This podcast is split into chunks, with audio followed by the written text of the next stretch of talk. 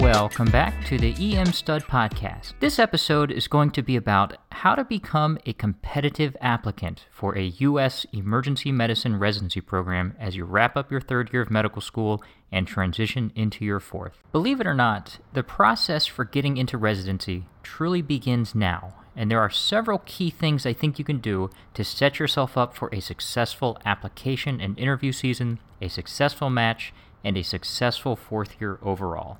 But first, just a few words for all the present M4s out there. Congratulations on making it through not only a long and exhausting interview season, but also for getting your rank list together and turned in. You all have been out there for months, traveling all over the country in the freezing cold, the rain, the snow, shaking hands, smiling until your face is numb, and promoting your best qualities to all of the great EM residency programs out there. And now it is time to relax for a bit. It's only a few short weeks away until match day, and the only thing left to do now is, well, wait. So, for those of you full of nervous anticipation, really try to take some time to relax. Go read a book, hang out with friends and family, and maybe even go outside if you remember how to get there.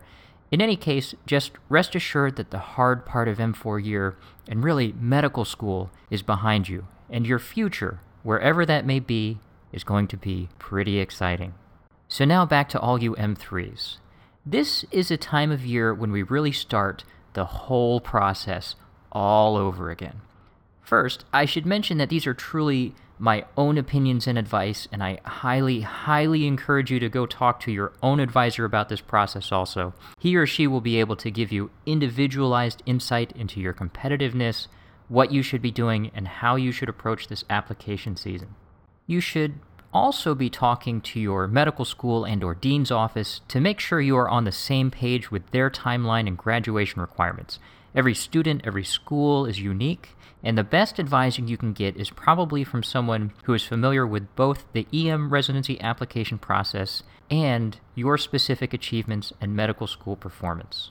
Second, Every EM residency program is just a little bit different, though overall, any program will train you to be a competent emergency physician. In fact, all accredited programs must meet the same requirements set forth by the ACGME, which stands for the Accreditation Council for Graduate Medical Education, including measures to evaluate whether you're learning the things you need to be learning in order to be a successful emergency physician. But because every program has a different set of faculty with different interests and expertise, different fellowship offerings, different practice settings, and so forth, each program may have a different type of applicant in mind when they think of who will fit in best. For example, some programs may consider research or publication experience to be important. Others may highly regard specific prior work experiences related to EM or other personal accomplishments that demonstrate passion and commitment. For now, knowing the ins and outs of every EM residency program across the country isn't that important, but just know that it's hard to describe a perfect candidate for EM. You could easily be a highly competitive applicant for one program, even if you're not so competitive at another. What is important, though, is that you start researching programs and think of where you want to end up for residency. For some of you, I'm sure you have a very specific place or region in mind. For others, maybe you're more flexible and open to a wider range of possibilities. Either way, a great deal of information can be found by visiting each program's website to learn who they are, what the program is like, and in many cases, what specifically you need to do to apply. And that last one is critical. In addition to looking for different qualities in applicants, programs may also have different application requirements. For example, some require both Step 1 and Step 2 scores. Some require that at least two of your letters of recommendation be written by an emergency physician. Considering where you think you'll apply and what the requirements are at these programs is something to start looking into now so that you can plan accordingly. Another thing that is fairly unique about emergency medicine is that students applying to EM routinely do two EM rotations, typically one at their home institution and one away. While it isn't technically required that you do an away rotation, I would encourage you to do one. First, doing an away rotation is educationally beneficial. If your home institution's EM rotation is at a large, busy urban trauma center like ours is, you will learn a lot if you do another rotation in perhaps a smaller suburban or community based setting. Second, if you have a specific program in mind for residency that is not the same as your home institution, spending a month there on an EM rotation allows you more time to check the place out, get to know the residents, and just get a general feel for what it would be like to work there. At the same time, it also gives a program four weeks to get to know you and for you to leave a positive impression. Third, Doing an EM rotation outside of your institution allows for another group of emergency physicians to assess your performance perhaps more objectively than your home base, who may be biased in their interest in seeing you match successfully. So, again, I recommend doing two EM rotations, one at home and one away. And if you don't have an EM residency program at home, then do two away if you can. You should be looking to do these rotations at centers with EM residency programs. There, you'll have faculty used to working with residents and students, which will be to your benefit since you'll also want to get a letter of recommendation from someone while you're there. So, while you're browsing the various EM residency programs out there, you also need to start looking at EM rotations or clerkships available to fourth year medical students. Setting up away rotations can be tricky, so the sooner you get on it, the better. Many schools participate in the Visiting Student Application Service, or VSAS, and also have pages online explaining prerequisites to do a rotation as a visiting student. By the way, the Society for Academic Emergency Medicine has a directory of both residency programs and clerkships on their website which I'll include a link to in the show notes. Alright, now let's talk a bit about how to make yourself stand out this year and be competitive come application and interview season. To start, let's look at what program directors are looking for. Historically, emergency medicine has been a clinically oriented specialty, and so it's no surprise that in past surveys of program directors, the most important part of an application has been the performance on the EM rotation. Again, there are differences between programs, and not all are looking for the same things necessarily, but in general, the EM rotation grade is considered important because it's meant to reflect your ability to perform in our environment, to show that you have what it takes to be an emergency physician, to demonstrate that you are capable of being a useful, productive part of our team, and that you can provide quality care to our type of patients as assessed by emergency physicians. So, in case you were wondering if you're competitive enough for emergency medicine, realize that a big part of that calculation can't be made just yet. That's not to say that you should simply coast until it's time to do your EM rotation, however, because another major part of your application, per surveys of program directors, is your clinical grades from the third year. PDs and residency selection committees want to see that you're not just book smart, but that you can also actually take care of patients particularly on more difficult rotations like internal medicine or surgery. So, if you are achieving honors or A pluses in your clinical rotations this year, then you are off to a great start. Even if you're not getting all A's, that's okay. Don't count yourself out by any means, but see if you can figure out what's holding you back and try to step up your game a bit. A student who starts the year with mediocre grades but is able to steadily improve their performance by identifying a problem and fixing it is a successful student in my book. Also crucial to the application are the letters of recommendation from emergency physicians. It is now commonplace for a clerkship director or assistant or associate program director to write a letter of recommendation for you reflecting your performance on the EM rotation in the form of a standardized letter of evaluation or SLOE.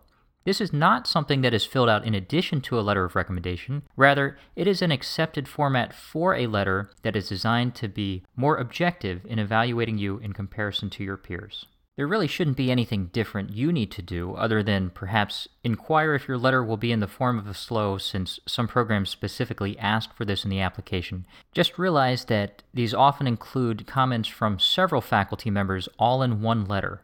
So ideally, you'll receive a SLOE from both of your EM rotations, and if you need a third letter from an emergency physician, asking someone with whom you've worked closely, say on a project outside of the rotation, may work out for the best.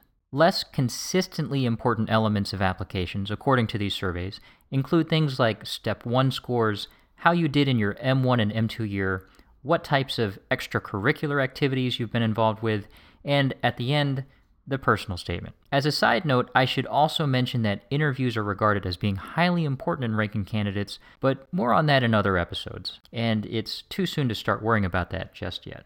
Okay, so all of that said, If you've listened to previous episodes, then you've heard me talk about how emergency medicine is becoming increasingly competitive and how the number of applications seems to be rising disproportionate to the number of actual applicants.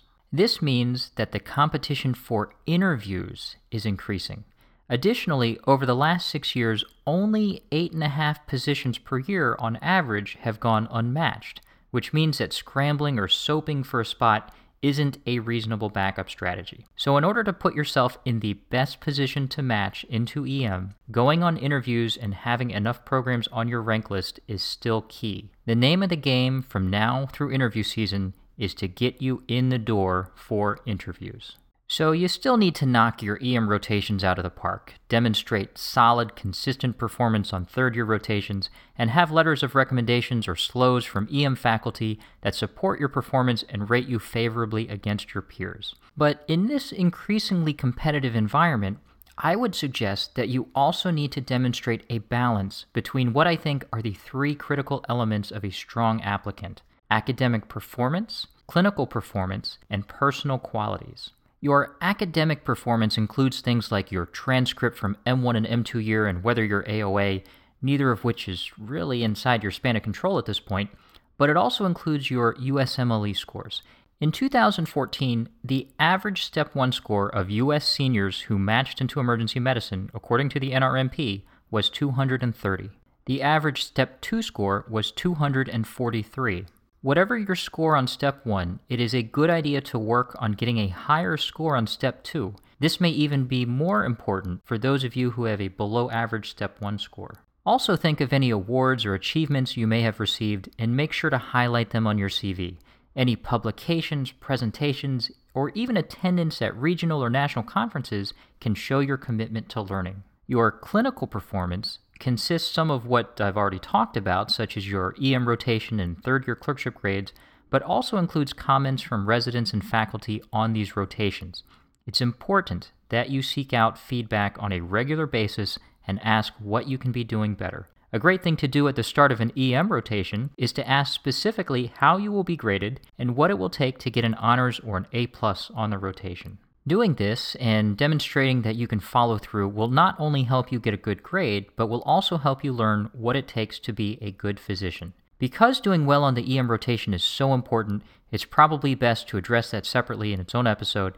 But for those of you too eager to wait, I'd recommend reading the Clerkship Directors in Emergency Medicine Medical Student Manual, which I'll also include a link to in the show notes. Finally, personal qualities include characteristics specific to you that demonstrate you're a good fit for EM. Things like Are you self motivated to learn and read up on cases for your own benefit, even when you're not simply studying for a test? Do you have the self confidence to make decisions and take on increasing responsibilities while remaining humble and receptive to feedback? Can you be a strong patient advocate while still working collegially with consultants and other hospital staff? And are you the sort of person, when presented with a challenge, that complains and redirects, or instead finds a solution and carries it through.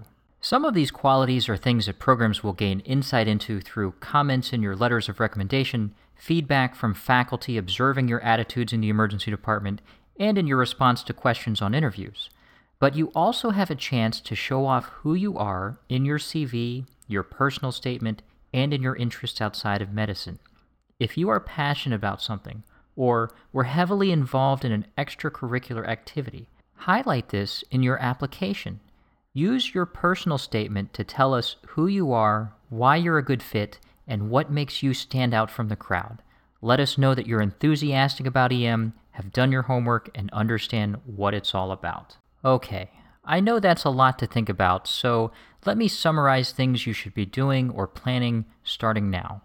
First, I highly recommend you find an advisor someone in emergency medicine who is familiar with the application process and go over your personal strengths and weaknesses and lay out a plan of attack. Next, start looking online at residency programs. In particular, take a look at what they require in your application, like, for example, number of letters of recommendation or SLOEs from emergency physicians, and whether or not you need to have step two completed. And also, start looking into potential options for an away rotation. You may want to rotate at a specific program you are interested in, or if you have no preference, try to rotate somewhere with a different practice environment than your home institution. Either way, locations with EM residency programs and faculty accustomed to resident and medical student education are beneficial. Find out what's required of visiting students from the school and apply sooner rather than later as spots can fill up quickly. Next, make sure you are aware of your school's graduation requirements and timeline for the fourth year. But in general, plan on taking both a home and an away rotation in emergency medicine early enough on in the year so that the grades and letters of recommendation will be available in time for interview offers. You may also want to plan on taking Step 2 earlier in the year, especially if you did not do so well on Step 1, as a way to show improvement and support your academic strength. Next, you may want to consider getting a letter of recommendation from a non EM attending in your third year, hopefully before they forget who you are, to have on hold in case you need another letter, in addition to the minimum required letters you will get from your EM rotations. Finally, past surveys of program directors suggest that grades on EM rotations, grades on other clinical rotations, and letters of recommendation from emergency physicians are all important in choosing candidates for residency. Preclinical grades, extracurricular activities, personal statements, not so much. But considering the increasing competition for interview spots, I believe that building a strong application requires that you show you are well rounded in all three elements, including your academic performance, your clinical performance, and your personal qualities.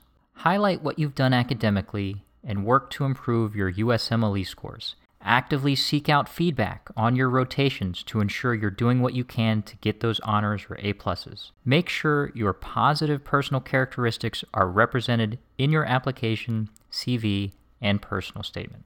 So, I hope this at least gives you some frame of reference for making yourself competitive this application season. As always, comments and feedback are welcome on our website at www.emstud.com, where I'll also post the show notes with links to other helpful resources. If you're a fan of this podcast, tell your friends and fellow students to check us out on iTunes, Twitter, Facebook, Google, and Tumblr. This is Dr. Nate saying, Think the application process is clear as mud? Stick with us to learn how to be an EM stud.